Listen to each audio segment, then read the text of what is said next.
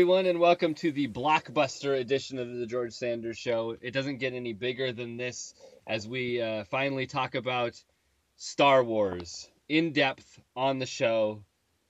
Episode 76. This should have been episode 77. Oh, that would have been a great tie in. Oh, well, whatever. What are you going to do? Uh, but tying in with the release of J.J. Abrams' upcoming Star Wars The Force Awakens um, and all of its uh, attendant merchandise, which is staring me in the face right now as I have it up on my screen, like the Star Wars Special Edition notebook that you can get. Uh, we're going to be talking about the original Ground Zero, Patient Zero, Star Wars from 1977. I will refrain from saying the full title uh, that George Lucas added later on uh, because I do not want my uh, Wookiee co-pilot to go insane on this show. Um, so we'll just call it Star Wars. Tying in with that, uh, and the fact that Thanksgiving was yesterday and Turkey was involved, we're going to talk about uh, 1982's Turkish Star Wars, or The Man Who Saved the World, from director Çetin İnanç. Um, which is a very unique film that incorporates footage from Star Wars and uh, a lot of other classic uh, blockbustery type stuff. So, uh, as I mentioned, uh, I don't do this alone. I couldn't do this alone. So, uh, far, far away in a galaxy called Tacoma, uh, there's Sean Gilman. Hi, Sean. Hi. How's it going? Well, as as usual, I am uh, getting over a cold. Yeah. Are you But, uh, yeah. enrolling into another one? I'm sure. Yes, I'm I'm looking forward to the next one. This is why you don't have kids, man. Kids Yeah. are just incubators for disease. Yes. Um, but you had you had a decent Thanksgiving. I heard your Thanksgiving was was short. Yeah, it, wa- Uh, it was it was fine. I, did, I didn't have to cook anything, so that's always a plus. That is no dishes. No, Yeah. not for me. My wife Right. cooked some stuff, but not a lot. We didn't have to cook a turkey, so that's good. Good. Good. Although we, we actually we make a good turkey. It's just that nobody ever wants to eat our turkey. We've only been allowed to do it twice, and both Maybe- times it's been very good. maybe because the cook always has a cold. Yeah, that's possible. He's got snot dripping down into the brine. uh, well, enough. On that note. I don't care about. yeah. um, let's let's uh, hear. Well, actually, we're not going to hear clips today, are we, Sean? no, we're we're listening to We're music. listening We're listening to one song. the whole show, all 15 minutes of the Disco Star Wars from uh, Meco from uh, the late 70s. Um, so enjoy that, people. uh, so yeah, so so here's here's like minutes three to five of that as we get into our discussion of George Lucas's uh, Star Wars. Oh, I should have mentioned who our uh, what we're else we're doing, essentials and all that. Ah, screw, it, they don't care.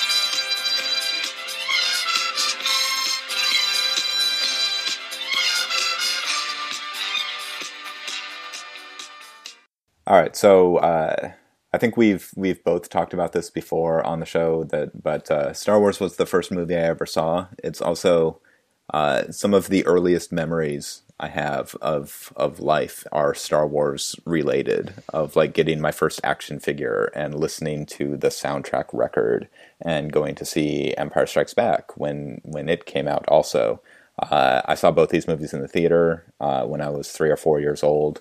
Um, yeah, I, it's uh, it's hard for me to like talk about Star Wars in any kind of objective sense because in in a lot of ways it kind of defines for me what a, a movie is and what storytelling is. It's like it's my first experience of it. It kind of set set that template. But uh, we're gonna try because you know otherwise it's it's very boring to just say star wars is perfect. Uh, and nobody even wants, though it even though it is and nobody wants to hear that um, so uh, the movie Star Wars, it came out in 1977. It was a largely independent production by George Lucas, who had had a big hit with uh, Amer- with American Graffiti. Uh, he shopped around this uh, space opera that he wanted to make to various other studios, and a lot of people passed on it.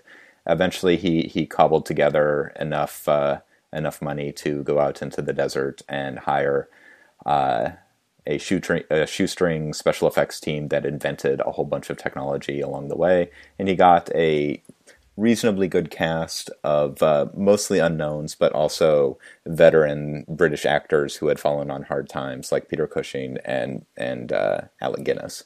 And it is the story of a young knight who, with the help of his fairy godfather and a pirate, rescue a princess from an evil wizard. That's it in a nutshell. Yeah. So, yeah, what you did you you said earlier that this was also the first movie that you had ever seen. Well, it's the first memory of a movie that I've ever seen. Absolutely. Okay. You know, my older brother Sean uh, was nine years old uh, in 1977, and uh, so obviously the perfect age uh, when Star Wars was first released. And I was born um, into a household that was already brimming with Star Wars uh, paraphernalia, and uh, you know, my Sean had um, a you know life size uh, Darth Vader mask head that was that actually doubled as a case for all of his action figures. You opened it up and he had like you know yeah, two dozen action figures. Yeah. Um, were you my brother? Are you Sean? I'm not. Um, I'm not. I'm not that old. You're not that old. Um, and we had Star Wars on beta, and so I do remember watching that um, a lot. And I and the the memory that really strikes for me with Star Wars is that um, I thought this is how uh, you know insular my life was.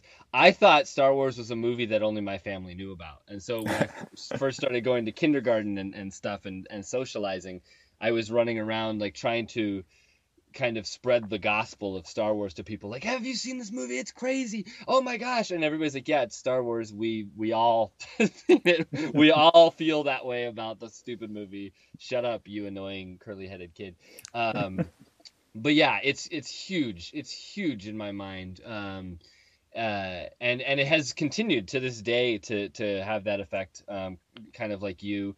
Um, one, it's it's easily the the most uh, integral piece of glue in my relationship with my older brother, um, where we are very different people in so many respects. We have very different senses of humor. Um, our brains work very differently. He's very analytical um, and uh, driven and successful, and I'm lazy and shiftless. And but but we come together on Star Wars, and I'm and it, you know I'm going down there for Christmas to California this year, and the one thing we're doing together is we're going to go see the Force Awakens together, and that you know that it's it's like the perf the stars are aligned with me and Star Wars and that. Um, so yeah, so Star Wars is is huge. It's a very defining moment of my life, as is you know we'll, we'll probably talk about the prequels a little later on too. Um, the disillusionment disillusionment that came with the uh, the prequels and their release and stuff like that, but. Um, but the amazing thing, and and this goes back to what you were just saying about Star Wars about it setting the blueprint. We're so lucky that Star Wars set the blueprint instead of any number of other movies. And you know, part of that is just because I mean Star Wars is that good anyway. Like, you know, a lesser movie probably wouldn't have set any blueprints. But rewatching it, you know, earlier this week for the for the show, um, and having seen it, God, I don't know, twenty five times easily, probably. Oh, it's I've, so I've good. Seen it, I've seen it many more than that. It's it's easily the movie I've seen more than any other. Yeah, I may have seen Duck Soup more than Star Wars, but it but other than that, it's it. I don't. I can't think of anything else that I've like the more. the only thing that that comes close is The Empire Strikes Back. Right. Well, actually, childhood. I probably saw. For some reason, I remember the first hour of Return of the Jedi better than anything. For some reason, so I have a feeling that I watched that a lot. The Jabba Palace stuff. But anyway, enough of recollections. But let's talk about the movie. Um, and it's, it's hard, you know, and and because Star Wars is such a huge phenomenon now, it's really easy to kind of lose track of just the original movie. Um, and I read a book. There was a um, a book, a coffee table book, The Making of Star Wars, that came out about five years ago. Um, that I read, uh, you know, in probably like two days. But that I, that book is so incredible because it, it it puts Star Wars in a, in in a new perspective, even though it's a lot of anecdotes you've heard before. But like you said, as an independent production, the achievement that George Lucas managed to pull off by by by oftentimes being on the verge of bankruptcy or the production shutting down due to you know weather or all these other things like coming to the end of that book on the making of Star Wars and Star Wars actually getting released, it felt like the most monumental, hard fought achievement of humankind. like it seemed so impossible um, that this movie came into existence when it did. Um, and and then the fact that it has had such a huge cultural impact beyond that is uh, is insane. But the movie itself is so good. It's so good. Yeah. Let me ask you this. Okay. Because this is what was getting to me while I was watching it this time. Um, everybody, almost everybody, is firing on on all cylinders with this thing. Like like it's there's such a confluence of of of I don't know if it's luck or just Lucas knew how to pick the right people or what, but um, you've got people at the top of their game, like like John Williams' score. Star Wars would not be what it is without John Williams' score, and it's one of the greatest scores of, of all time, cinema cinema history. Who, besides Lucas, uh, whose contribution to Star Wars do you think is most integral and uh, most successful and influential? Uh, I I would actually go with, with John Williams. I think I think uh, that score drives so much of of the film, and it's so omnipresent and so unusual. Like it's. Uh, I don't. I I was uh, trying when in in watching this movie. I'm trying to like compare it to movies that were around and being made at the time that it was being made, or its kind of predecessors. And I can think of very few movies that are that have a, a score that is as important to the story like a non-musical film, or certainly not an adventure film, uh, that that you know carries so much of like the uh, the the feeling of the movie, the ambiance, and setting the world as as Williams' uh, music does. Absolutely, and and we'll talk a little bit more about that uh, when we get to uh, the Turkish Star Wars. Right. but uh, but you're absolutely right. I mean, yeah, I, like the the only things that I could think of that come close were like Bernard Herrmann scores for for Vertigo and and Psycho. I yeah, I, I I agree with you. I think Williams' contributions to Star Wars are one of its greatest successes. One of the reasons it's it's as successful successful as it is is is because of that that score. It's just it's that good and and, and it and it it sets the tone it it you know plays at the heartstrings it gets it gets you excited it gets you motivated and it, it plays it, in your head long after the movie like like you know you talk about Herrmann or somebody like that or leone uh, uh and and Morricone or whatever. Um, those are, those are great. You know, I, I think Morricone's stuff is the is the best that there ever was in cinema and stuff. But the the hummability and the the, the kind of pop tones that that Williams is able to to make, uh, just in they're like earworms that just will never leave your brain. Well, yeah, and that's and that's like the big difference between between Williams and and Morricone and Herrmann. And Morricone and Herrmann are like brilliant composers that are doing experimental stuff, whereas Williams like like Lucas is is kind of taking uh, very traditional popular forms and kind of distilling it down to to this essence and and you know putting it up on screen. It's not it's not an experimental score at all, like uh, like John Barry's scores for like uh, Planet of the Apes or something like that, or let alone Morricone or, or Herrmann.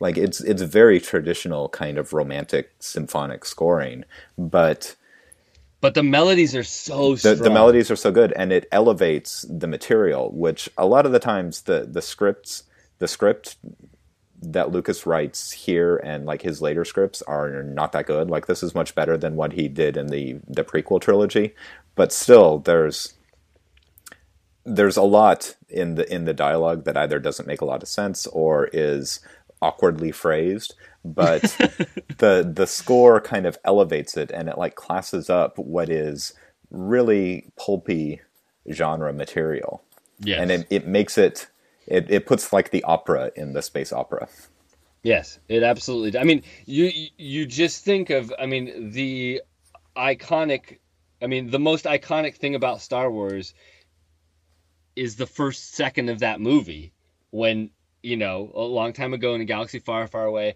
and then just the loudest you know just the the orchestra just kicking in with the title blazing across the screen um at like you know top volume and it just yeah. throws you back in your seat and you're just i mean you're ready for that ride whatever it's going to be just based on that first yeah, and those words that just it's like it just pops out and they're just they're so big right there. Star Wars right. with the with the trumpet fanfare and then it just like recedes and yeah, yeah. it's uh I haven't I, I haven't seen anything like it. Like we've been watching a lot of movies from 1965, right? And is there anything like this? Like no. we we just we just talked about uh, uh, uh, two war movies from 1965, two action films, and this is an action film, and this is a war film, and they're like they're from two completely different universes. Like, yeah, well, and, and we've talked about you know we talked about Logan's Run and the science fiction films that preceded Star Wars and stuff. And, yeah, and that precedes it by like a year. Right.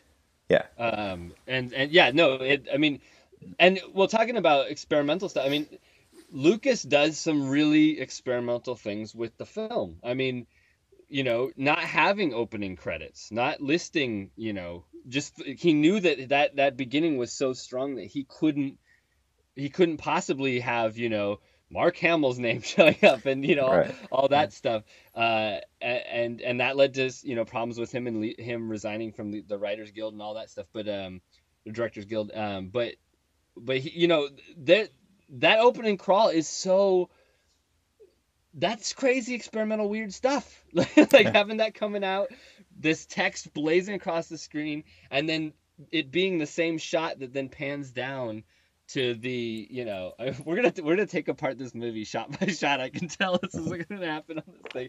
But like you can't you couldn't come up with a better you know, a, a, a, billion monkeys sitting at typewriters couldn't come up with a better opening than than Star Wars.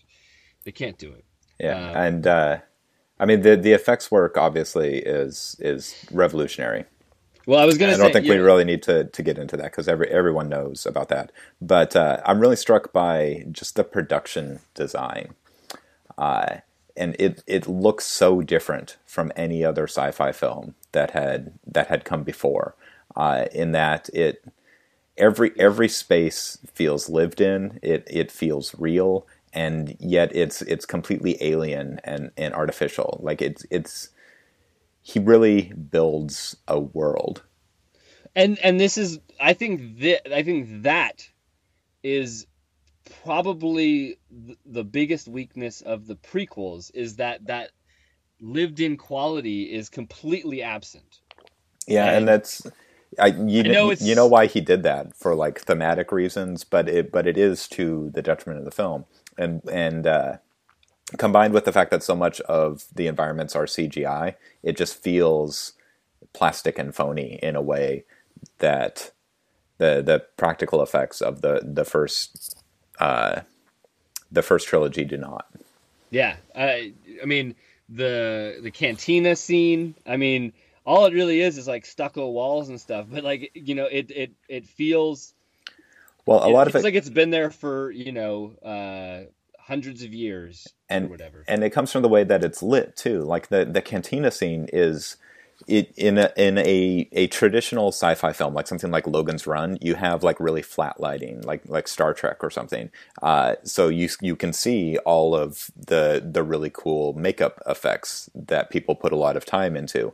But Lucas shoots the cantina scene like it, you would shoot an actual bar, where there's Right. there's tons of shadows and the lights, It's like and, a and not everyone is yeah it's it it feels like an actual bar uh, as opposed to a a display for effects Right.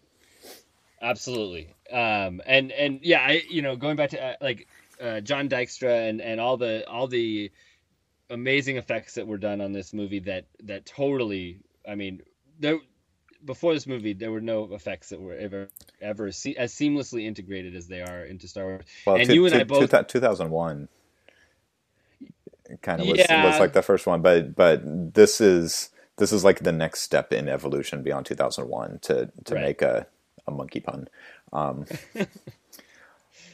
uh, Yes. yeah um and um I, and also you know you, you mentioned the the uh, the design and all that stuff and that goes to i mean the name you really got to shout out when it comes to that is is what Ben Burtt does Yeah. um in this movie and it goes from the sound of the blasters to the lightsaber sound to r2 freaking d2 like that dude i mean i think his work on WALL-E is probably almost as amazing as it is in star wars but um like you just get wrapped up like that makes the world once again seem so much more real and believable because of the sheer amount of different kind of tones and qualities and weirdness that he added to make the it wasn't just a pew pew blaster sound you know Right. It's It- it's this incredible attention to detail. Like everything is is thought out, and everything that would be there is is put into the film to make it sound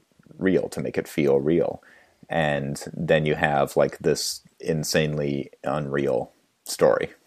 right this totally nuts wacko story but yeah and uh, you know, and the other, the other, the other great thing about the other great thing. There are so many great things about. It. Uh, one of my favorite things about it is is the way that the story is told uh, with so little exposition. It and it's it moves so quickly. And I, I think a lot of people complain that this first Star Wars movie drags, and I don't see that at all. It only drags if you're if you're looking at it as an action film where you expect to see an action sequence every 15 minutes. Uh, just looked at as an actual film, it is so efficient the way it it spreads out its narrative and introduces its characters, introduces a major character every 15 minutes. Like it's almost schematic the way that it works. And so much of the dialogue is in reference to things that aren't explained. And some Right. of them will later get explained, like the uh, the uh, the idea of the restraining bolt that the Jawas put on the droids Right. when they capture them. You don't you see them do that. You don't know what it is uh, until much later in the film. right It And- becomes and, it becomes apparent that it, it serves this narrative purpose. When in any other sci-fi movie or any other film, there would be a bit of explanation. Oh, you have this restraining bolt on. Now that means you can't run away. Right.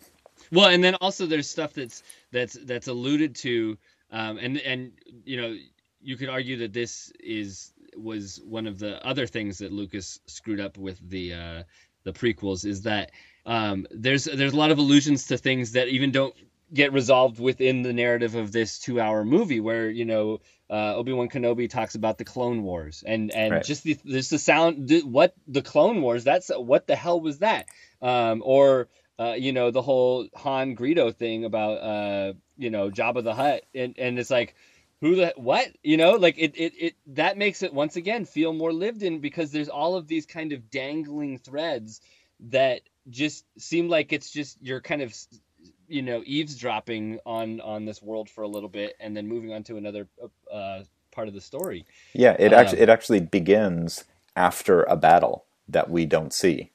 Right. It's like the the oh, the first words are they have just won a big battle. But right. we don't we don't see the battle. We don't no. hear anything about it. We don't know anything about it. We don't know how they won the battle. We don't know who was fighting it. But hey, they won.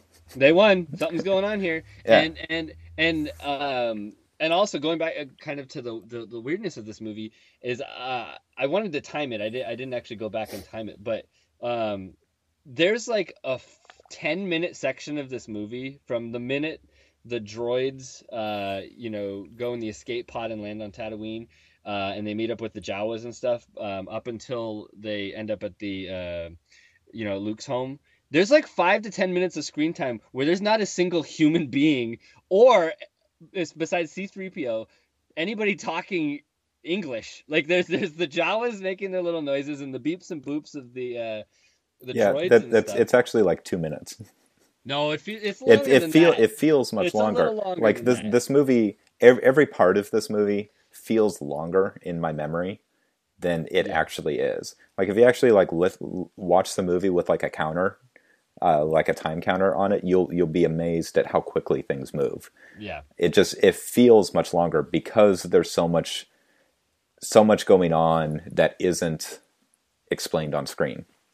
Like there's there's so much of the world to take in. It's like the the time slows down because you're recognizing all of these other things and you're thinking about all of these uh, connections. And there's and there's more of the backstory that we know now and so like a, a, a 30 second scene actually feels like three minutes of information yeah no that's, fair um, but yeah i was definitely struck by that i was like you know if you just if you just happen to like turn on the tv at the beginning of the of them in the escape pod and you're like what's this and then all of a sudden it's just like these two droids walking around in the desert and these little guys in the hoods and stuff and there's not a human being around for for quite a while, um, which is yeah. Awesome. Well, I think at one point they cut they cut from that back to the Star Destroyer when and Darth Vader is sending. Uh, they find out that the droids are in the escape pod, so he sends the the people down to to, to follow right, them, but, and then it cuts the to time, the stormtroopers like, "Look, sir, droids." Yeah, but also uh, stormtroopers, Darth Vader they're all wearing masks. They're still you still don't see a human being's face. Well, know? he he interrogates Princess Leia at one point. Well, yeah, but it, um, you know, there's long stretches where there's not a human yeah. being's face on the, on the screen, yeah. um, which is awesome. Um, yeah, I think the I think the editing, just the cross cutting, um, is is neat. He does he does uh, a lot much cooler stuff with cross cutting in the the later films, but um, just the editing within sequences, especially the the the battle sequences, is uh, one of the other uh, kind of undersold, really revolutionary things about this film. Uh, both both of the the space fight sequences are are shot so fast, but still coherently mm-hmm. that uh, it kind of of it's like the the you know the first one at least since World War II to cut an action scene like that, and it's it kind of started a trend that has gone to to poor places in the 21st century. but but Lucas, uh, his his editors, uh, Marcia Lucas and uh, a couple others, uh, do it so well in yes. those in those two sequences that it's terrific. And also just like the in between scene edits, bringing back the wipe. I love the wipes. I, I, I had two questions. Do you have a favorite wipe in this?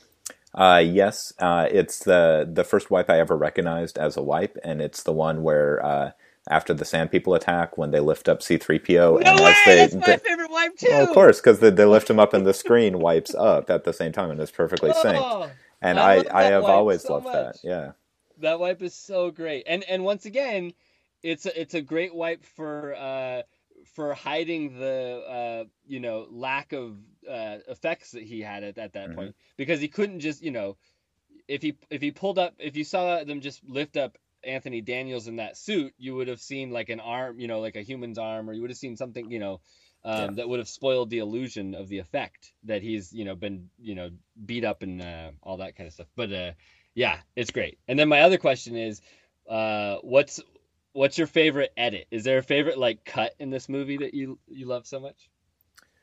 I'll tell you uh, mine. I love. Yeah, I don't. I don't know about a specific cut. Okay, I love. I love the cut of Peter Cushing right before the Death Star explodes.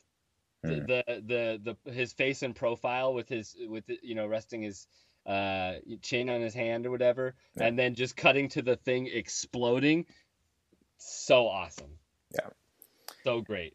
And uh, I love uh, this is this is another thing that the, this movie gets really well. That its its sequels and the films that have followed it uh, have not kind of learned this lesson. Is is those action sequences are so quick, like the final the final battle.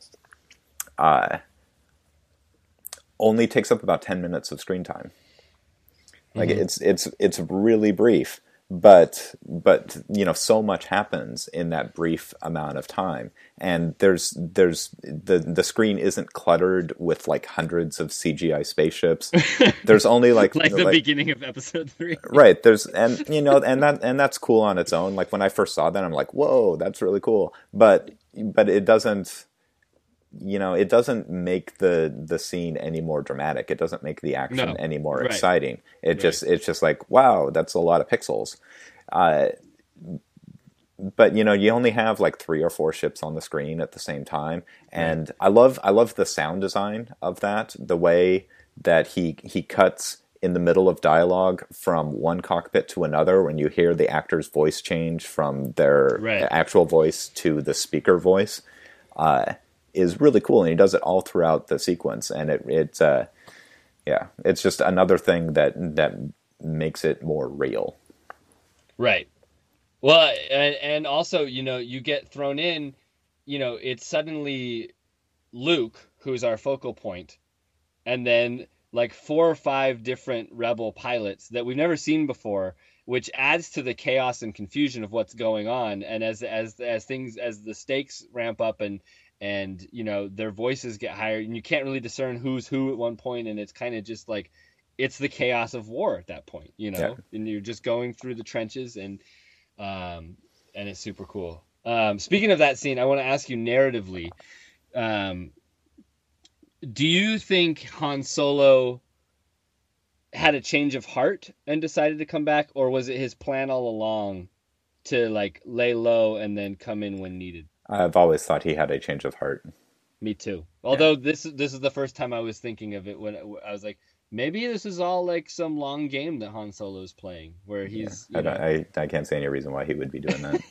uh, I, I I do wonder why the uh, Death Star did not just blow up the planet Yavin, because that would surely blow up the any moons surrounding it as well. Well, and also my brother brought this up. My younger brother Christopher, who uh, also rewatched this recently.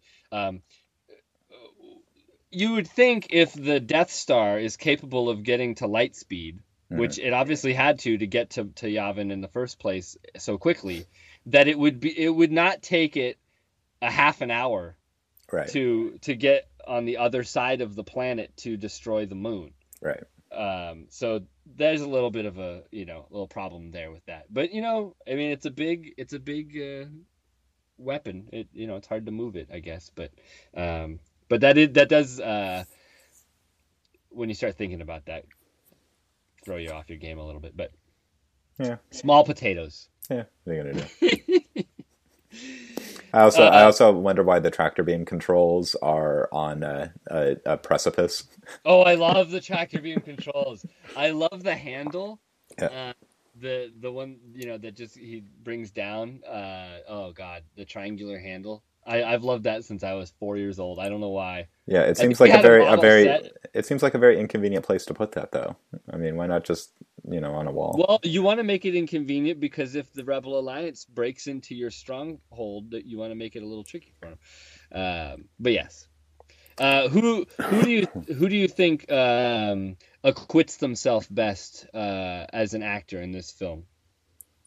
Well, I, I think it's it's got to be Harrison Ford Yes. because this is this is the the star I love how we just agree on performance. everything. Yeah, I mean, I, I mean, obviously, it, it, it's Harrison Ford. Like of of of the non Harrison Ford cast, and non, uh, you know, non Guinness, non Cushing, because those guys are are veterans who who know what they're doing. Of the young unknowns, who do you think? The young unknowns. Um, I'll say, I- I'll say, I'll say Anthony Daniels. Anthony Daniels is really good. Yeah.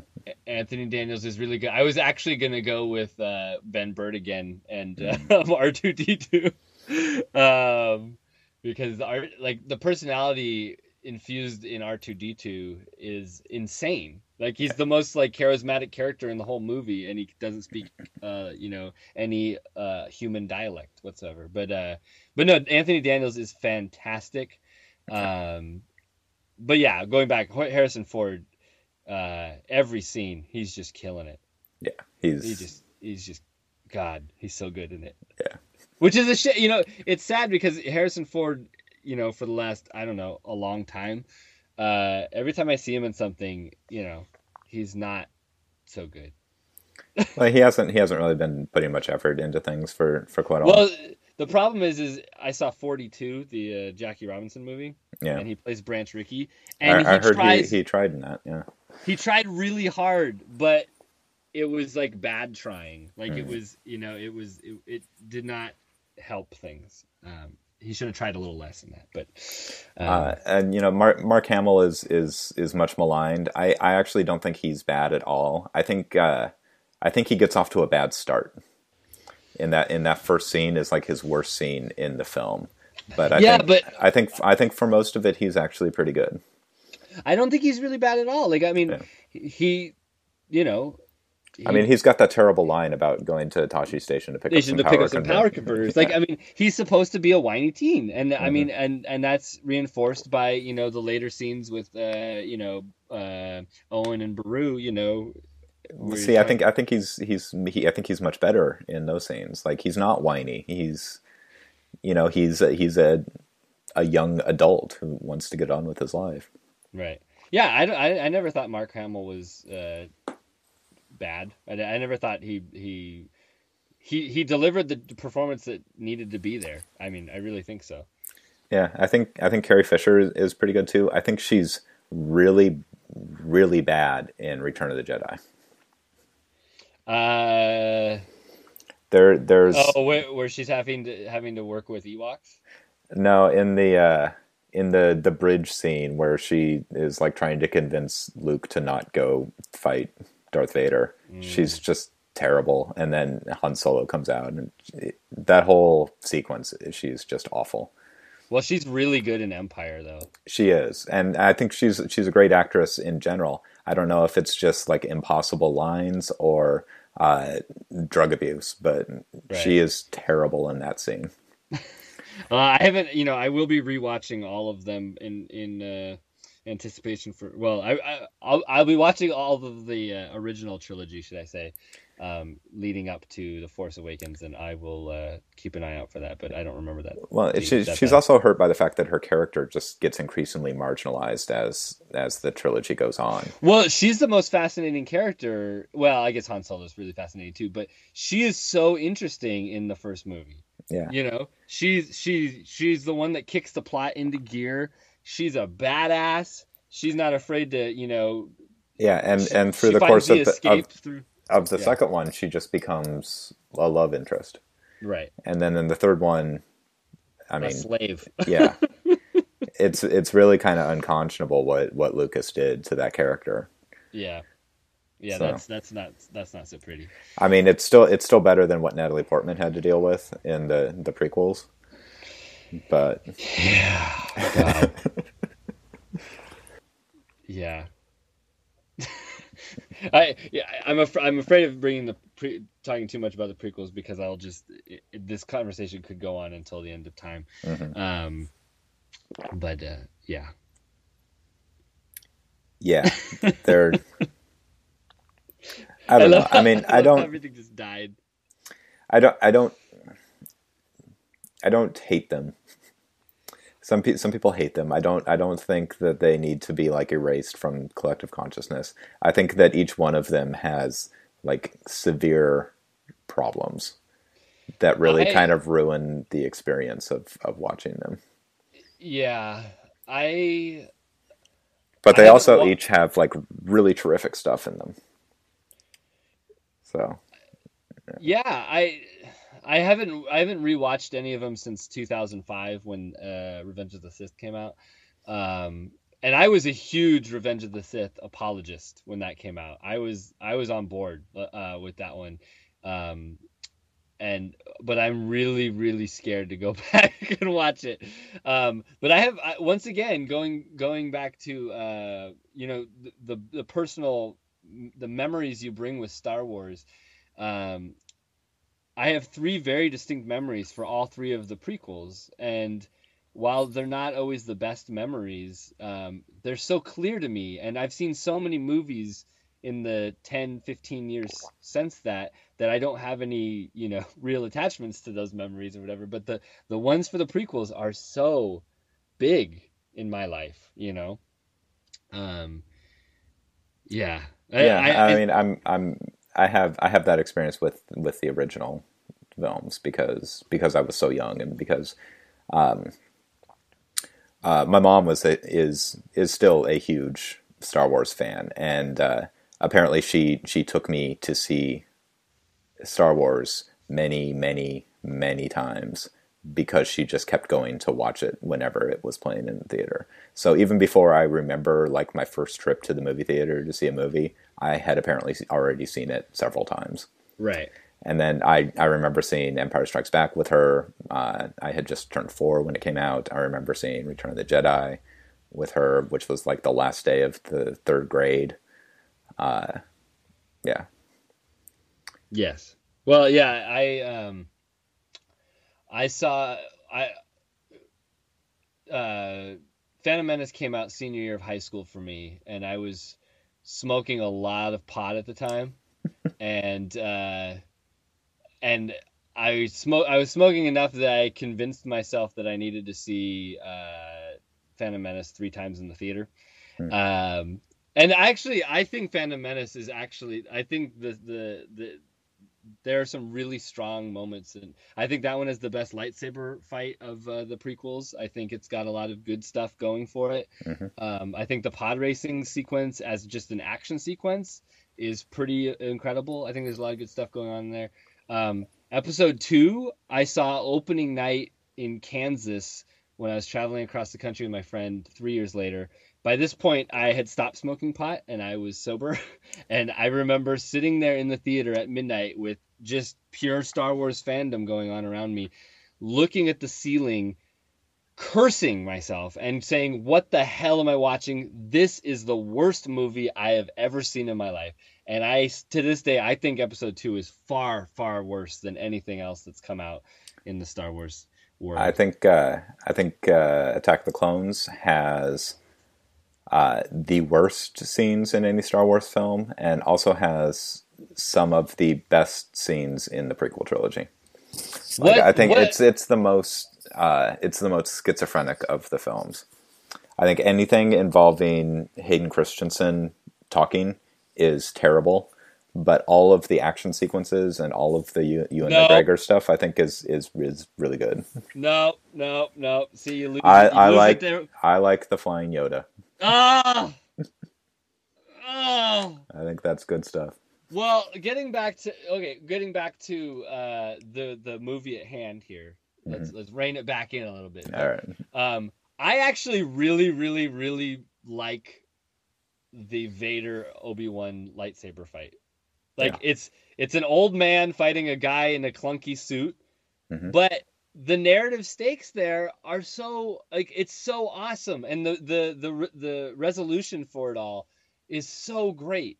And that's what's lost when when the movies are more you know later about like just like bouncing off the walls and throwing Senate chambers at people and like shit like that. Yeah, and even in uh, in Revenge of the Sith, when they're when in the final fight, when they're you know over emoting, I've got the higher ground, Anakin. yeah, it's it's it's so dumb, and and there's there's no there's so little. I mean, there's still dialogue in the the Vader Obi Wan fight in in Star Wars, but it's so much more efficient, and it's so it's so kind of mysterious the stuff that they're that they're saying. Like we don't know what Obi Wan's plan is. That we don't know that he spent like the last twenty years uh, meditating on how to become an energy being after you die. Right. And then he and that look that he gives when he sees Luke and he just like closes his eyes and it's like oh well, and, and he tells he tells Vader what he's going to do, but he doesn't tell it in a way that we understand. He says, "If Right. you strike If me you down, strike I'll me become down, more powerful than you can possibly you imagine." imagine.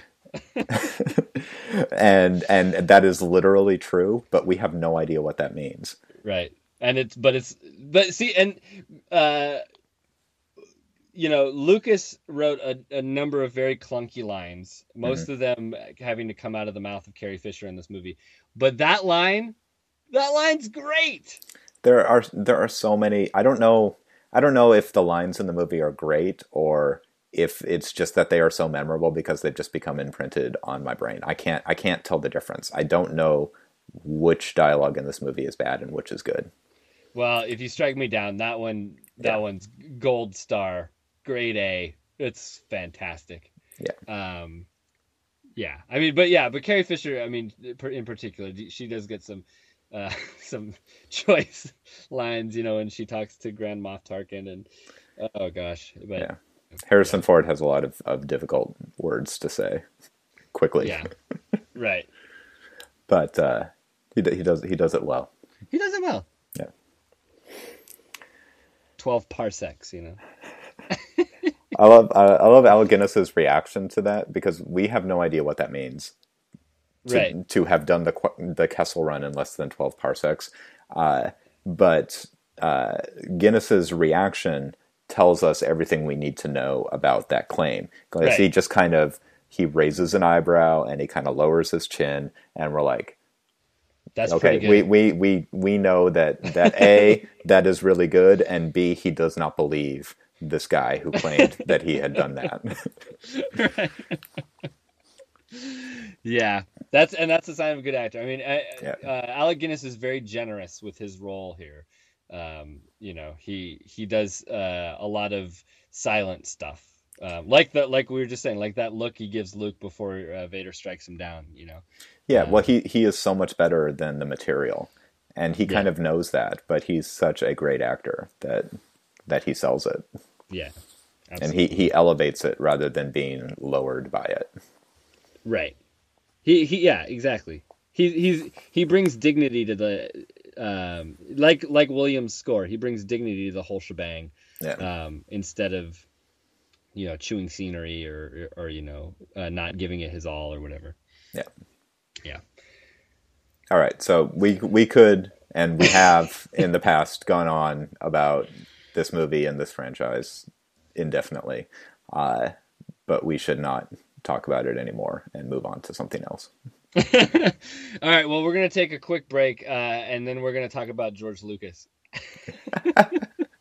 So here is more of of that uh, awesome music.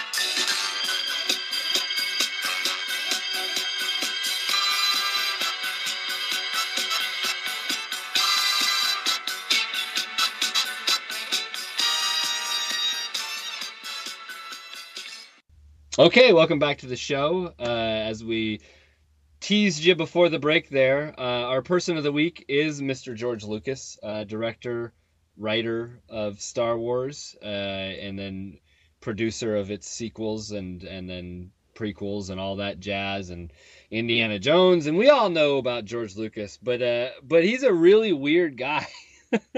yes, he is. He's had a really interesting career, very unique career. Um, and I do think he's worth talking about. Um, you know, even though he's only directed what I guess, including the, he's directed six movies. Yeah, six six features. Six feature films, um, but obviously the influence that he has had uh, is probably only second to Steven Spielberg, his good buddy, um, at least of directors of the last oh I don't know 30, 40 years.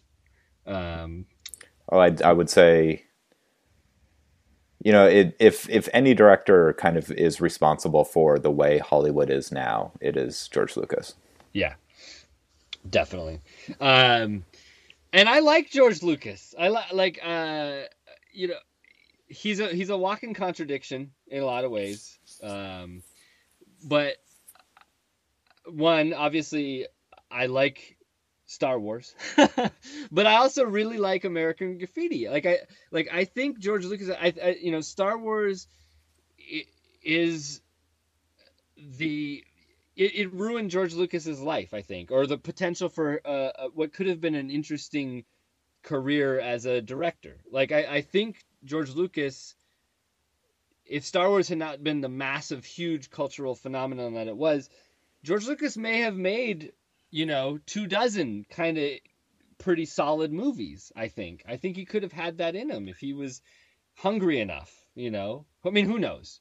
But uh I don't know. It's George Lucas is such a fraught subject because he he intersects with with so much in in recent Hollywood history. I mean, recent as in like the past 50 years and he takes so much of the blame for things that people don't like about Hollywood now that I think is really kind of unjustified.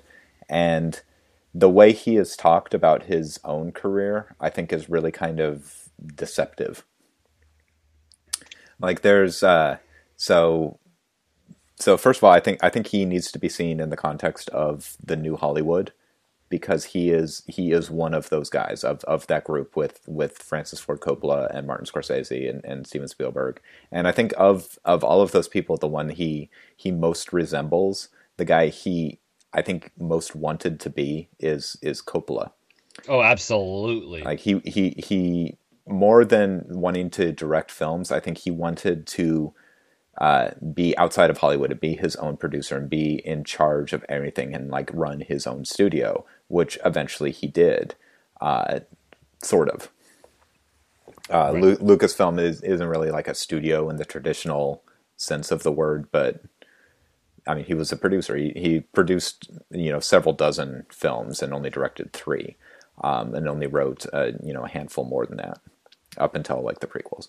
But uh, for the majority of his career, his his work is as the head of Lucasfilm and in shepherding other products. Uh, but when he when he would talk about his career, he would always he always says that that what he's always wanted to do is direct little avant-garde experimental films, and I don't believe that for a minute. Oh, I, I yeah, I don't see him directing avant-garde movies. I mean, look at American Graffiti. That movie's not. I mean, he likes to he likes to posit that movie as avant-garde because of some like the fact that it's wall-to-wall music but no i think i think i think american graffiti is. I think i think both american graffiti and star wars are to a certain extent you know experimental films. They're, they are definitely outside the mainstream of american filmmaking at the time. Like they're they're yeah, experimental they're in not... the context of like stuff that that scorsese and spielberg and, and coppola are doing at around the same time but or or brian de palma but they are they are not mainstream films. They are independent films. But what but he what he's talking about is stuff like the THX 1138 student film that he made, like little tiny right. films that nobody's going to go see. That's what he really wants to do. And if that was true, he would have done it at some point in the last 40 years. Like even even Coppola now in his 70s is making little experimental avant-garde films. Right. Uh, Lucas is not. Right. And he's never shown any inclination to do anything like that. Um so do you think that these do you think he was just these were uh the movies themselves were like business cards that were you know he was waiting t- for his ship to come in and, and then he, he I think- like, "Ah, I think he he kind of I get the feeling that he doesn't know that he's not comfortable with his success and with what he's really good at.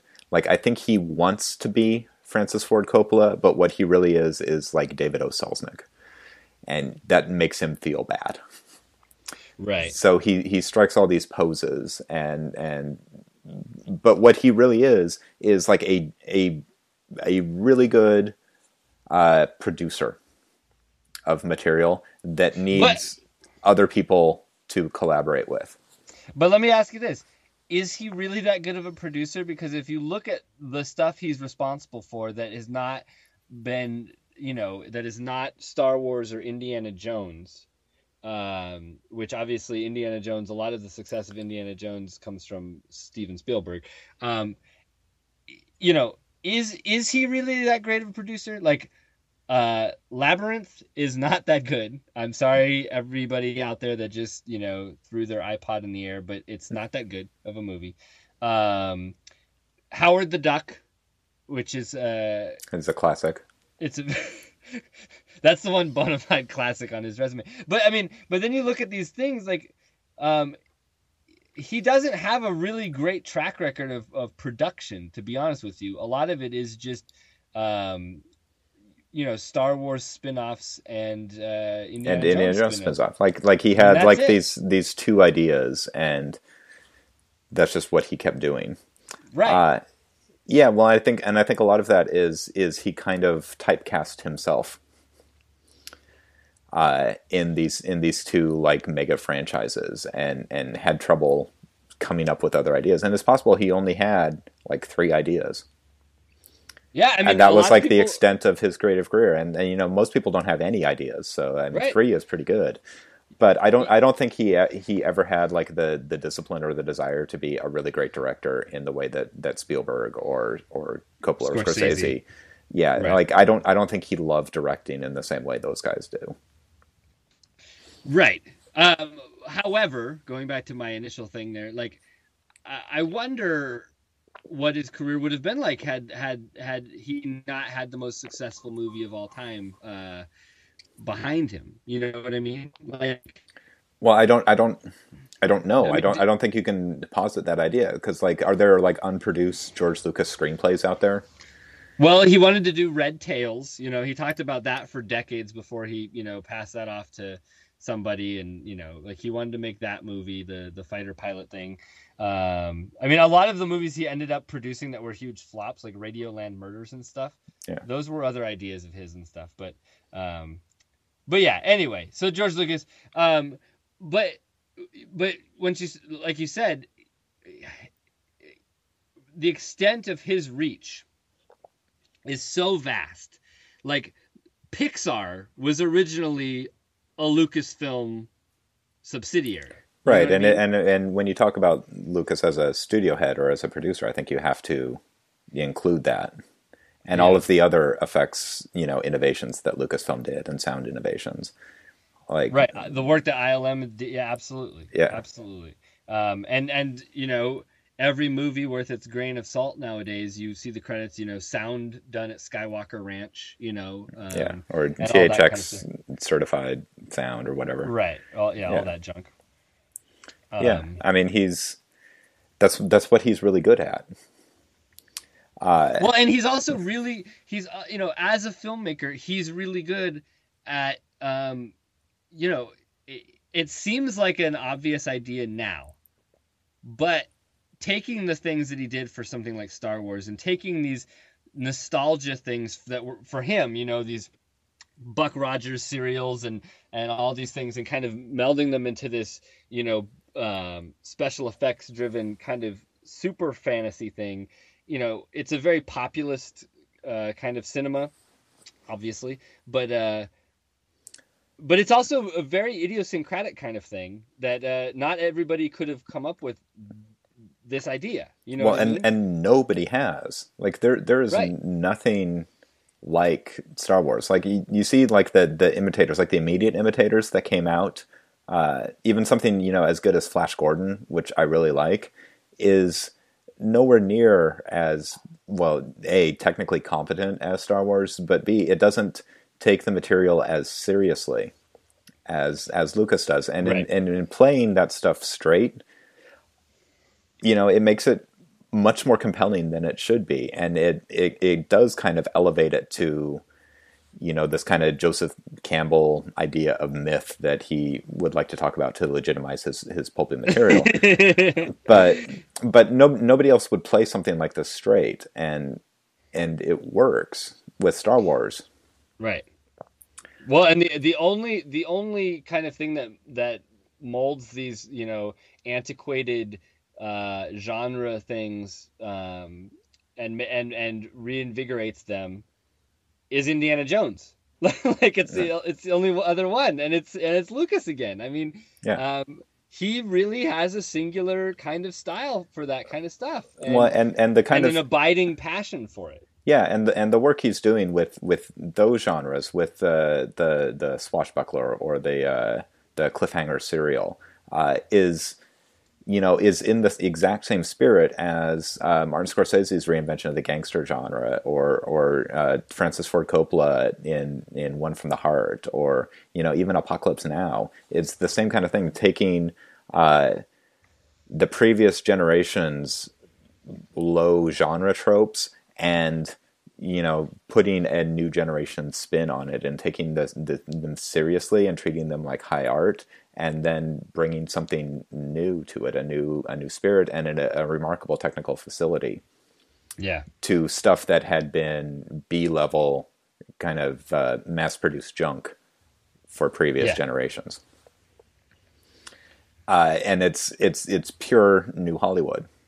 But for some reason, in our histories of the period, uh, Lucas and, and Spielberg are the enemy, whereas De Palma, Scorsese, and Coppola are the heroes. When as as filmmakers, these guys are they're all one kind of collective with the, the very similar outlook on film and film history and what movies are, are supposed to do. Um, I just think that that you know Scorsese as an artist, uh, Coppola as an artist, just have more in them to say than George Lucas ever did. What about Spielberg? Uh, I think I think I think I think Spielberg is. Uh, I think he's like the best uh, technician of them. Uh, he's not as I don't think he's as creative as Scorsese or as innovative as Scorsese. Um, I don't think Scorsese. I mean, yeah, yeah, I agree. Um, I think uh, I think uh, uh, Spielberg is the hardest working of them, which means he's he is constantly putting out films, and he has been for for forty years. Like he has. Yeah. You know, Scorsese works a lot, and he's had a remarkably productive career for anyone in film history. And Spielberg has outworked Martin Scorsese. Yeah. Um, and what that means is he's got a lot of of really good films, and he's got a lot of of not so good films. Right. Uh, but yeah, I, I, don't. I I mean, I think I think Scorsese is the most interesting, just as a as an artist of them. But but I think they're all really talented and really uh, essential filmmakers. I would agree and I, you know, I don't, I don't like when they're like opposed because of the finan- their financial success. That seems the popularity of the movies seems beside the point to their artistic quality to me. Right. I mean, I, you know, I would, I would say that the, the, you know, the at least you know pre prequel Star Wars stuff is, or you know, Lucas stuff uh, is just as good as uh, the stuff these the other guys are doing. Yeah. You know, they're very different movies in, in certain respects, but at the same time, they're all they're all they're really good. Yeah. What what what do you think is like the single best George Lucas related film? The single best George Lucas related film. uh, yeah, that he either wrote, produced, or directed. Empire Strikes Back. Yeah. Yeah. That's that's a reasonable choice. I, I think I would go with That's a reasonable. that's a reasonable choice. I think I would go with uh, with Raiders of the Lost Ark. See, I never, I I like Raiders a lot. I mean, I like, I love it. Um, but I never, I was never given over to the entire uh, world of that as much as I was to Star Wars. And um, I don't know. I could watch Empire over and over and over. I mean, I could, I could watch Raiders over and over too. But I think, I think Empire's uh, a little juicier. But- What what really kind of uh, uh, signaled the end for this kind of this era of of the the Spielberg blockbuster and and the George Lucas blockbuster for me is uh, the success of E.T. I think they learned uh, terrible lessons from E.T., which is that they wanted to target like eight year olds as Right. their audience. Whereas you you watch something like like Raiders of the Lost Ark, and it is a, a film for grown ups with grown ups in it uh, and grown up relationships. And then you watch Temple of Doom, and they add a kid. Right, Return of the Jedi, you get Ewoks. And Return of the Jedi, you get Ewoks. And Yeah. there's it just becomes it the the humor, the character relationships become more cartoonish and sillier and more slapsticky, and what you end up with is Jar Jar Binks. That's yeah, that's the end game. and Uh, I, I think it it all and ET is not that that kind of film, but the success of ET, I think, uh, led them to target that audience as opposed to the kinds of films that they were making before. With with Empire and Star Wars and and Raiders, I think are all you know relatively at least more grown up films. yeah, Like they're not they're not they're not they're not Raging Bull, but they're not you know Willow. but hey, I like Willow, so whatever. Ron Howard. Yeah, Opie, Val Kilmer. Yeah, Yeah, yeah, uh, and Warwick Davis. Yeah. who's also in. Uh, he's Return also in Ewok. Yeah, was a big fan of uh, the redhead in Willow, who was married to Val Kilmer for a while. She was pretty. Jedi. She will remain nameless, apparently. Uh, Joanne Whalley. There we go. Yeah. Um, well, let's move on to our. Uh, you know, George Lucas had a book come out. I mean, he didn't write it. He probably didn't do any work on it whatsoever. But he had a book come out about he, five years he ago. produced it. He produced a book. he produced a book uh, called Blockbusting uh, that had lots of charts and figures and historical anecdotes about the history of the blockbuster. Um, and obviously, Star Wars is one of the biggest blockbusters. I mean, the the the term is synonymous with Star Wars. Um, so we decided this week to, for our essential to pick um, the essential blockbuster saga. So not just not just one movie. You couldn't do well. I guess you could do Jaws, but um, but yeah, something where the story. I mean, even Jaws. Jaws isn't really a saga where it's like one story. It's just a shark movie with a bunch of sequels. Well, I know that's why I originally said Jaws, Yeah. but yeah, um, but yeah, something that where a storyline kind of plays out over several films, uh, and obviously made a ton of money and stuff. So, um, so a lot, lot of options to choose from. Obviously, we live in a blockbuster world right now. You know, this year we had Jurassic World come out and Avengers: The Age of Ultron. Um, Hunger Games. Hunger Games is in theaters right now. Uh, obviously, Force Awakens coming down. Uh, so yeah, all, all kinds of blockbusters still permeating the multiplex. But uh, Sean, what is your essential pick for the uh, blockbuster saga? Yeah, well, I'm not. I'm not going to pick Star Wars just because you know Right, Star Wars. understandably. uh, uh, the the first Lord of the Rings trilogy, I think is uh, I still think is really good, and I think it's kind of receded in the memory, uh, partially because the the Hobbit films were so poorly received. I I only ever actually watched the first one. I haven't seen the the next two, but uh, but those Lord of the Rings movies are really good.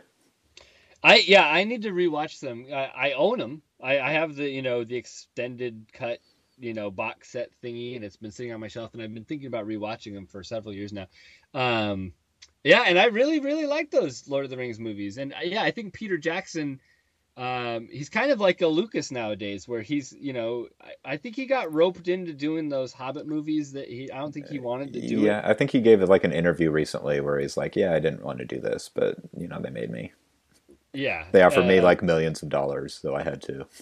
Right. Boo. Yeah. Um, but yeah, no, those are very good. Um, I I'm a big fan of the book, um, obviously, yeah. and uh, and I, I, do think it's a really great. I think it's a a great example of a film adaptation um, of of source material because oftentimes, obviously, things get screwed up. Um, but I, I, I do think that it's probably the best possible uh, version that you could make of the uh, you know yeah. epic tome. Well, I think I think they do uh, for the fantasy genre what what Star Wars did for the science fiction genre, which is which is bring a, a new degree of sophistication and realness to it. Like because there have been fantasy films forever, and some of them are good, but most of them are terrible, and they look really terrible. But with the you know with the new technology that that Jackson had access to and the way that he used it uh, they they create you know in the same way the Star Wars created an, a, a real you know breathing world. Jackson does the same with with that trilogy. Well, yeah, and it's been so remarkably influential. Like, I mean, game, there would not Game of Thrones would not be no a TV show if it weren't for Peter Jackson's Lord of the Rings trilogy. Absolutely yeah. not. Um, so yeah, no, that's a good pick. Yep. That's a, that's a what, good pick. What, what is your pick? My pick is uh, is from the '80s. It's the Back to the Future trilogy, um, mm. which. um, now the first movie, I, I, I picked the first movie on my you know Sight and Sound poll. Was it last year? I don't think it was this year. I think it was last year. Um, because Back to the Future is a perfect movie, and anybody that says otherwise is wrong and should shut the hell up. Um, now Back to the Future Two is very flawed.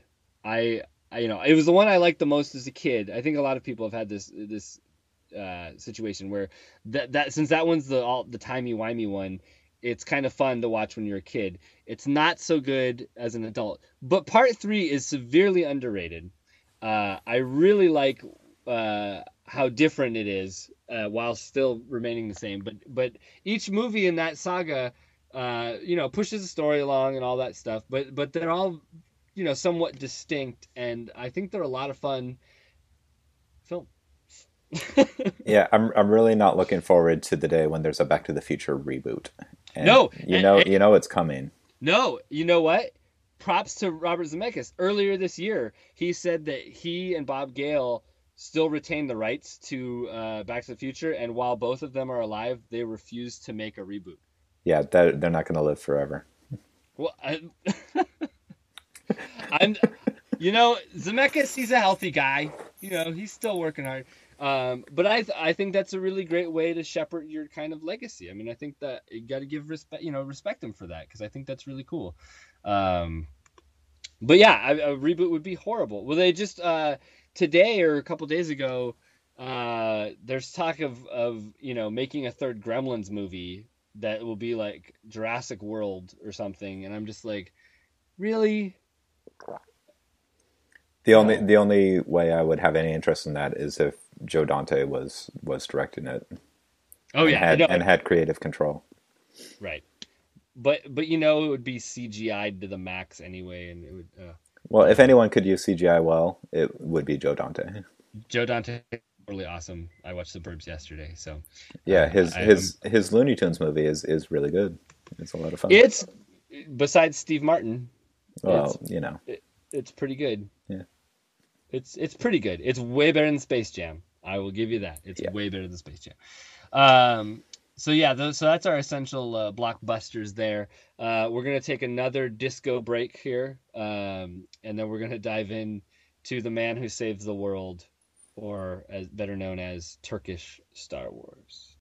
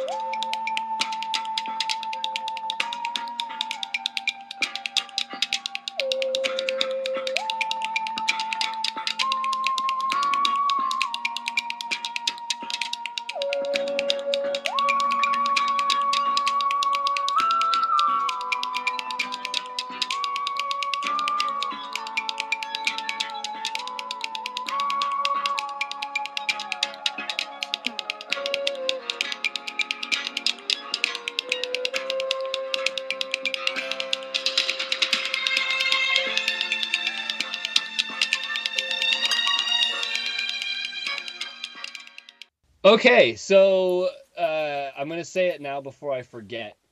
Uh, but we, you reached out to the internet to find out how to correctly pronounce the director of Turkish Star Wars, and we think close enough. Çetin İnanç. Çetin İnanç is what we're going with for the director of this uh, cult uh, oddity. I guess is a good way of putting it. Uh, it's it's a it's pretty bonkers.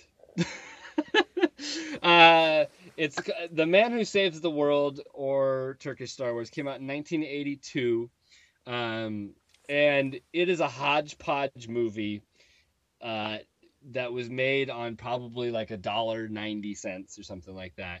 Um, and the reason it's known now, the the real reason it's it's it's kind of stayed in the public consciousness and, and that people are talking about it now, is that due to the low budget, um, the filmmakers decided to liberally borrow from uh, more famous films, uh, such as Star Wars. The first five minutes of this film are pretty much um, just shots from uh, the first Star Wars film, seeing spaceships like the Millennium Falcon or some X-wings and stuff um, floating through space, and then you'd have like a Turkish actor in front of it uh, with a space helmet on, as if he was in a plane uh, flying through space as well. But the footage is cut uh, just horribly. it's very herky jerky. It makes absolutely no rhyme or reason. There's there's no sense to it whatsoever. Um, there's a there's a long, very long um, kind of voiceover during this thing talking about how a thousand years ago uh, the Earth was exploded by nuclear bombs, uh, and it's kind of confusing. And maybe we can dig into the the plot kind, points. Kind of. maybe we can dig into the plot points uh, here and try to suss out what actually happens because at various points in the movie, either Earth entirely exploded. Um, which we see the Death Star explode in that, or actually no, I think it's Alderaan that explodes, and, and that counts as Earth in this. Um, but the but Earth, but, but, the Earth is also there and protected by a force field created by the human brain, which is the Death Star. Right. Um, or humans manage to live on some of the, you know, uh, chunks of the Earth that have been scattered throughout the the, the uh, you know universe uh, in this explosion. Uh, very confusing. So anyway, these two pilots, these two Turkish pilots, and they are Turkish. Like that, it says in the voiceover, these guys are Turkish. Yeah. Um, uh, so we even though it also says that there are like no more ethnicities or even uh, in planets anymore. It's just like humans. But then right. these but guys then are, are these Turks. guys are Turkish. Yeah. yeah. um, so they they crash land on a planet uh, in the desert. Uh, it, it's not really Tatooine. Um, Although we do see the twin suns of Tatooine, but we don't see them in relation to that planet. We just see them randomly throughout the movie. Uh, anyway, uh, they so, they go visit the pyramids, and they see some Egyptian hieroglyphics. Yes, they do. Um, and they they also and and they the villain uh, is trying to he wants to enslave mankind, humans, and he's gonna and his best bet is these guys. If he can just get access to their brains then he can defeat the uh, the psychic force field that is stopping him from conquering all of civilization. Right. Um, the film it also has not just Star Wars. We you know it has uh, John Williams uh, Raiders score. Uh, the India the iconic Indiana Jones theme uh, plays more in this movie than it does in Raiders of the Lost Ark.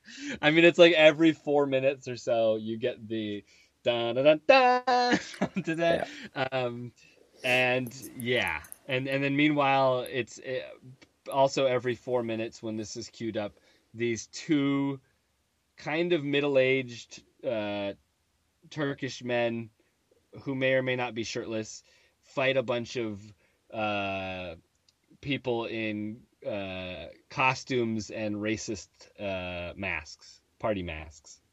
yeah so that's Turkish Star Wars. Um, Sean, I know you were eager to to dive into this film. um, and I, I hope you can be brutally honest with me.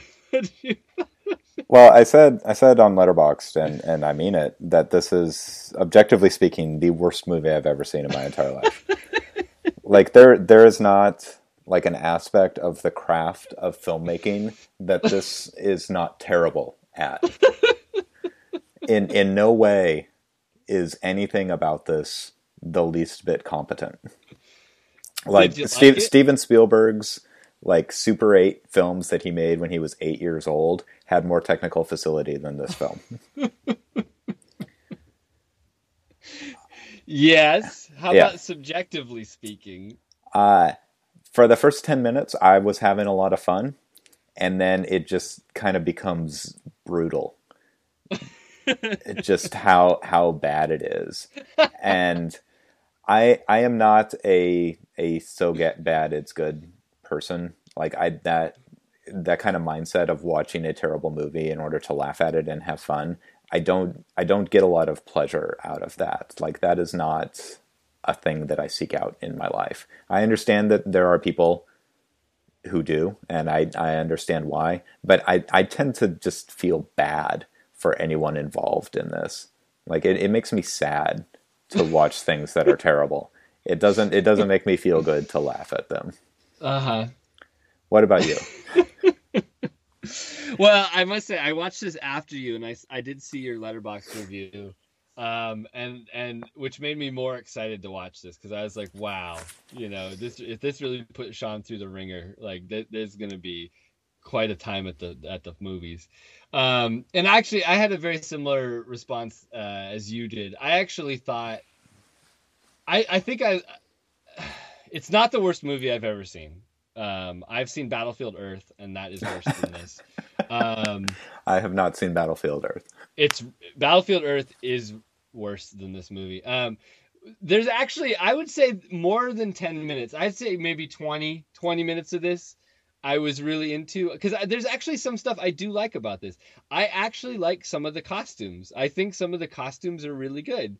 Um, they get overused, unfortunately, and, and and I'm not talking about the costumes that are worn by our heroes. Which, in the middle of the movie, our heroes uh, the the villain is kind enough to give them new clothes, and they actually like acknowledge the fact that he was nice enough to give them new clothes, which you think might be a setup, but it's not. It's just like he gave them new threads. But the, the main guy, the man who saves the world, he's wearing this um, nylon jacket that has these two orbs right over his nipples, so it looks like he's got like breast or. Um, it's very weird. But no, but some of the monster um, outfits, some of the the um, the early going creature effects, as it were, which is basically people in fuzzy suits. But um, I was like, those those are kind of fun, and I thought some of those were good. Um, I, I did I do like the effect at the end when the man who saves the world is fighting all of the the furries and he like uh like karate chops them and takes an arm off right and th- there's like the, there's like one race of them that he like rips off their faces yeah. um, which is just like felt on their face. He just like rips off the felt. There's like one he like uh he rips the arm off and then the the creature has like like really long claws and then he, and he like stabs, stabs an, another one and and you like see like the hole in the costume as he like stabs the hand through. That that's fun. Yeah and and actually um i actually also like uh a couple of the action sequences in this movie. Um, no. Oh, I, no. no. I do. No, no, I, you don't. I do. I, I really enjoyed this, and and it was right after this that the movie started to become tedious. But when he's train when they're training to go fight, and he and he the, puts the training of, montage. the training montage was great, and it wasn't in a so bad it's good. It was like he's he's punching rocks and like I mean it was cool and and you're like and, straps giant boulders to his legs and then walks around and then he takes the boulders off and he can like fly. yeah, and he like does uh, he's clearly bouncing on a trampoline. Um, and, the, the is, trampoline effects where, are so bad. I, oh my yes, god! But this is where John Williams, the power of John Williams, comes to save the day because I don't give a damn if it's Harrison Ford riding a horse through the desert or if it's the shirtless gray-haired guy in Turkish Star Wars, but a couple of times, god damn it, that Indiana Jones theme kicks in and I see someone riding on horseback to go fight some skeleton monsters and it works, damn it. I mean, I think it does. Now, the other stuff that's included, I think the the Star Wars footage, I think that's I mean, that is where the movie is at its worst. Like I th- like the editing is so incomprehensible. I mean, I can't even I can't even I could I I don't even know what I'm doing, but I could do better than that. Like it's it's like the Millennium Falcon's going backwards for a second and like, I just I, I I don't I don't like to I don't I don't like to believe in that there are rules for how to make a film. Like like I am, am very I'm very much against that idea that that that you know you need to cut things in a certain way, you need to tell a story in a certain way. That nar- that there are like uh, requirements for narrative that you have to have, and it I get really annoyed when people you know criticize movies that I love for not following the supposed rules of narrative, like something like The Assassin, which tells a story but in a different way than than Hollywood screenwriting books say you need to tell a story. Uh, I, I am very much said. I am very much against that, but a movie like this makes me question that point of view. it makes me think that maybe there should be rules for cinema, and you know there are there are films that I love that have editing that makes no kind of coherent sense. Like it's either spatially incoherent in its action sequences, or it just it just leaps around following some kind of logic that is not immediately apparent. Like Terrence Malick or something. Yeah, well, yeah, like Terrence Malick, or or you know, even more experimental films like a Stan Brakhage thing or something like that. Uh, and but that is not this. This the, that is the difference between uh, Jackson Pollock and uh, a three-year-old dribbling crayons on on a piece of paper. like this, this is not art. it's just incompetent. It's very incompetent. Um, it is very incompetent, and but it's also, and I once again, this is maybe a reason I like this a little bit more than you um, some of it's fascinating. Like some of the the storytelling choices. Like why are the why are the pyramids here all of a sudden? Why do we suddenly get uh, a five minute you know uh, lecture on uh, Islam, and then um, like I don't know. I, there's something about filtering, like like filtering a science fiction story or you know the bare bones schematics of one. And not even schematics clearly because that'd be following some some rule book. But um but then through this worldview that is so um, i've never seen a movie that talks so much about the importance of humans that feels more alien to me. Like there's you know what i mean? Like this movie doesn't get anything like it doesn't understand human beings at all and i kind of find that fascinating. I i don't know. I there's just there's there's i don't i don't i don't understand. I just i don't understand how how i don't understand how a person makes this. Because because you know they they had to know that it's terrible yeah, they, you have to know that you can't not know that. So at at a certain point, you're like, they're just making this movie to be as incomprehensible and stupid and insane as possible, and that is that's just annoying. Well, but do you think like they they, they can't possibly be serious? And so why why would I watch something that the person is not serious about making? Well, you don't have to be serious, right? I mean, Monty Python's not serious. Monty Python is absolutely serious. Uh, they're they're silly and and and funny, but uh-huh. they are very serious. They take their their craft seriously. Like they they are trying to do a good job. Well, and I would say that the main actor I think he does. I think he does take it seriously enough. Like I think he, um, you know, I, don't know. I think he's got a bit of a, he's invested. When uh, he's chopping those boulders, he's really giving it his all. I don't when, know. When, I don't know. I just, I just, I kind of hate this whole genre of like intentionally campy movies, and I, I can't see this as being anything but that. Well, but I think this is very different than kind of the the new. I like this is. I think this is different than like a Sharknado. See, I don't know that it is. Well, I see because because I can't imagine that the, the the people who made this were were serious. It's it's too bad to but have think, to have been no, serious. But I think I think this is weird enough to be somewhat somewhat. And and once again, I don't like this movie. I'm I'm I, you know, I'm not I'm not saying that it's a hidden gem, you know, and there are movies that people, you know, that some people appreciate because there's quote unquote so bad it's good that I actually just like because they're good. You know what I mean? Yeah, and I would I would put uh, I would put Ed Wood in that category. Like I think he's a really interesting filmmaker. Oh sure.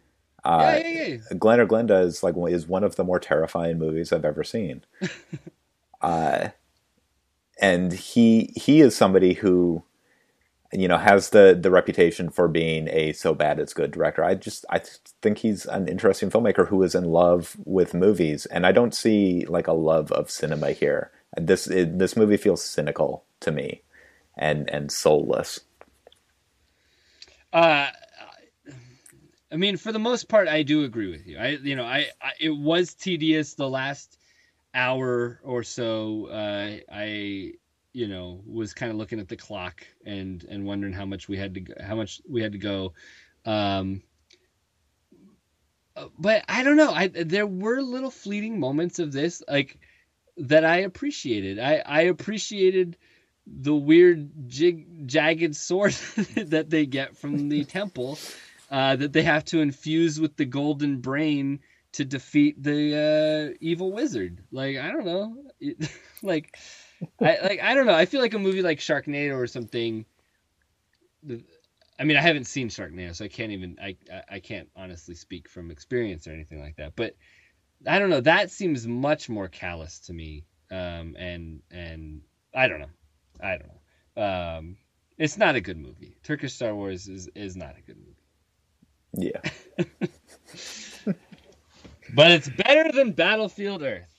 Um, yeah, I Battlefield Earth. I mean, I don't know what the second worst movie I've ever seen in my life is. Like, but I am positive that this is the worst. like you know you know you know i have a list uh, i have lists for like every year of of like almost every movie i've seen and and every year has a bottom film on the list and usually i go with like uh, like the eddie murphy movie uh, the, the distinguished gentleman as like one of my least favorite movies of all time. That is like light years better than this movie. Like the minimum star rating you could give on on Letterboxd is is a half a star. Like you can't give zero stars. Uh, it made me want to like retroactively go back and give every other movie I've rated I've rated another star, just so to to make clear the difference between this and that. Well, you and I saw a film at the Vancouver Film Festival called Love Is All. Yeah, I gave that half a star. That movie is so much better than this movie. I don't think it is. I don't think it is. I think this is better than Love Is All. That movie yeah. to me was far more pointless. That movie was far more of a waste of time. That movie was far more grating. That movie was far more soulless and empty than this adventure film. I think I think that movie was far worse. Oh, they're both fucking terrible. They're both fucking terrible. Uh, so with that, we're gonna listen to uh, another two and a half minutes of some galactic funk which is not terrible, by the way. I actually really love this. I, I genuinely enjoy this. Genuinely enjoy this music. So, so that that can show everybody out there what uh, scale we're working with here. Yeah. Yeah.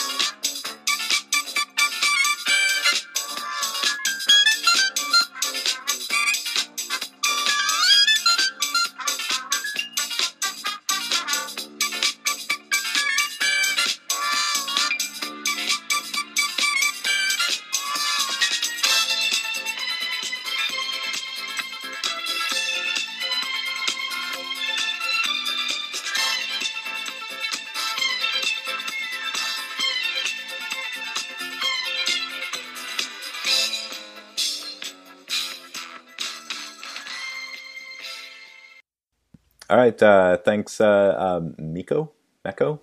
I think it's Meco. Meco for the music this week. Uh, it's been a lot of fun. Uh, that is our show. Next time uh, in two weeks will be our annual uh, discoveries episode, where we each pick a movie that the uh, that the other person saw for the first time in this year that we have not seen, and we're going to talk about that. We are not picking any Hong Kong movies this year for for the first time, I think, in the history of this episode. uh, which uh, which of my films did you pick? Uh, I picked Oliver Stone's Alexander, uh, the ultimate cut, um, which uh, sounds pretty uh, brutal, but uh, but you really really enjoyed this film, and uh, it's a film that I what I like about this episode is is branching out to stuff that you know I try and be a well-rounded film viewer, um, but there's obviously things that um, you know appeal to me and and that I tend to gravitate towards. And if it was not for this episode, I probably would never ever ever watch Alexander the Ultimate Cut, but I'm now excited to do so. Neat.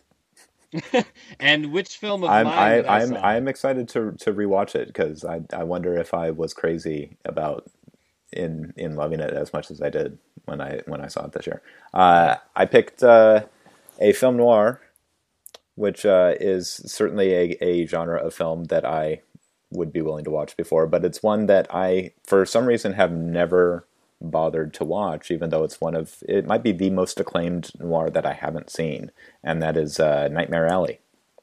That's right. Uh, film I absolutely adored. Yeah, so I'm I'm looking forward to to finally seeing that one. Awesome. Well, uh, in the meantime, actually not in the meantime because this is going to happen right around the time we record this episode, but um, we're moving into December here. Uh, holidays are are fast approaching, and there are a lot of uh, you know, classics that start cropping up on TV and uh, in local theaters. And I think I think last year I picked as my rep pick uh, for December um, the Grand Illusion in Seattle's uh, screening of It's a Wonderful Life, which uh, they do every year and have been doing for four plus decades now. Um, so I, I'm not going to pick it this year, um, but just south of us on, Inter- on Interstate 5 in Portland, Oregon, uh, there will be another Jimmy Stewart holiday classic playing uh, December 12th and 13th at the Hollywood Theater in Portland. They will be showing The Shop Around the Corner, uh, directed by Ernst Lubitsch, uh, which we've talked about on the show several, several times. And uh, I think it's in our uh, Sight and Sound list. I think it is too. I think it was. I think I had that. it one year. Yeah. Yeah. And I did Design for Living or one of the other ones. But yes. Uh, so there, there's that. Go see it. It's good. And it's only $5. Yeah. Uh, my pick for this week is uh, "It's a Wonderful Life" playing at the Grand Illusion here in Seattle, uh, starting December 11th and playing through the end of the year. Uh, it is a good movie, and yeah, go see it. The Grand And- Illusion is a great theater, and uh, They do great stuff there. they really do. Re- they really do. Um, and in the meantime, you can also listen to our Jimmy Stewart episode of the show because uh, I think he's the only actor we ever did one whole episode about. Oh, I'm sure there's been others, but but he is the greatest actor in the history of motion pictures. So there you go. Um, so we're gonna we're gonna finish off this disco party. Um, so George is gonna take a breather this week, but uh, he'll be back next time on the show. So uh, you can find out more about us at the George Sanders Show.blogspot.com. Um, and what else? We got Twitter, Geo Sanders Show. Uh, email the George Sanders Show at gmail.com. We write about film at seattlescreenscene.com. And I think that's about it. So without further ado, Disco Stew doesn't advertise.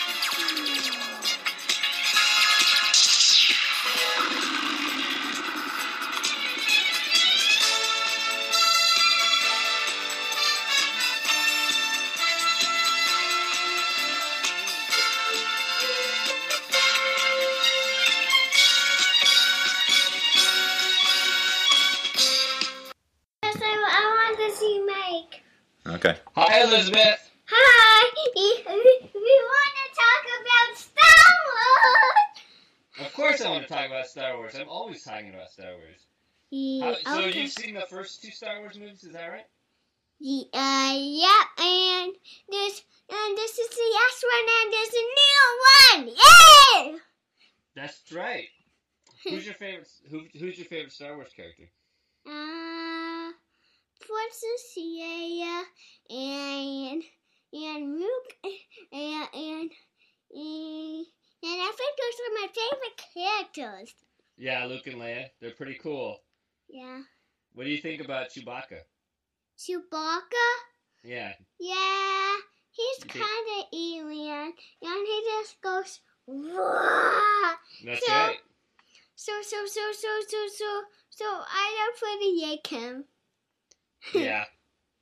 So, uh, what do you think about Darth Vader? No, he's, he's kind of scary. he's kind of scary, right? Yeah, yeah. How, do, how does Darth Vader talk? Does he breathe like?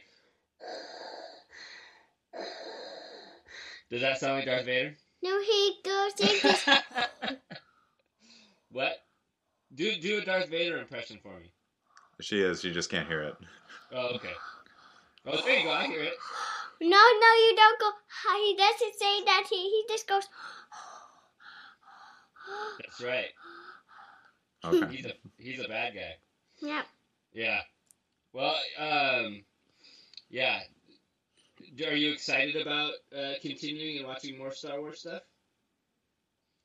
Oh, you got. You have to say it with words. He can't. He can't. Yes, sir. That's good. Yeah, I I uh, I think Star Wars was the first movie I ever saw when I was when I was your age. He was my age. Yeah. I was your age back uh, a long, long time ago in a galaxy far, far away. I was I Oh. was the same age as you. Mike, where are you? Oh, we didn't realize it. And I didn't you'll know where you were. The screen just went black for a second. Oh. I joined the dark side. That's what just happened. You're going to talk. You can't nod. Yes.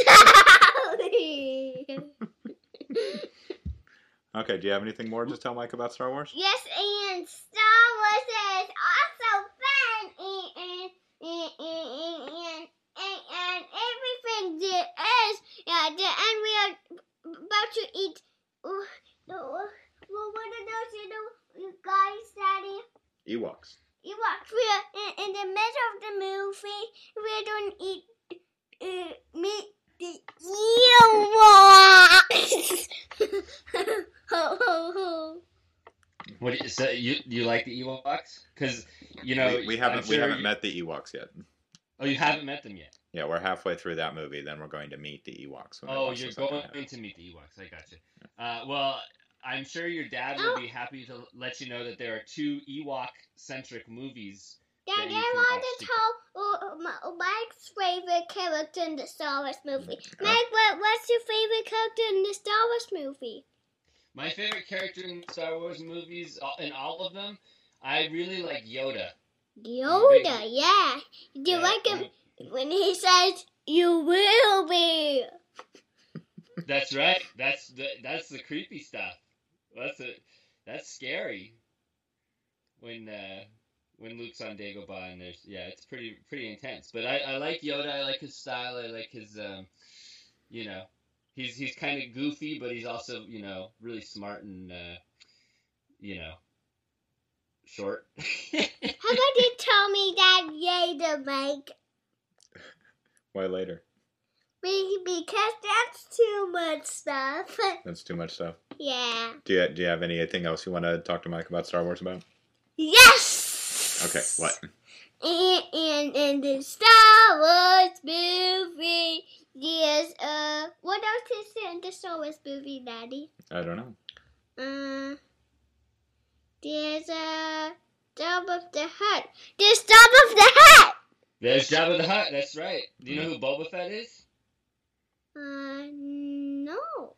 So in the movie you're watching right now, there's the guy with like the rocket pack on his on his pack that can fly through the air. He's got like the helmet on, and uh, he gets thrown into the Sarlacc pit and eaten. The the bounty that? hunter who captured Han Solo and turned him into a statue.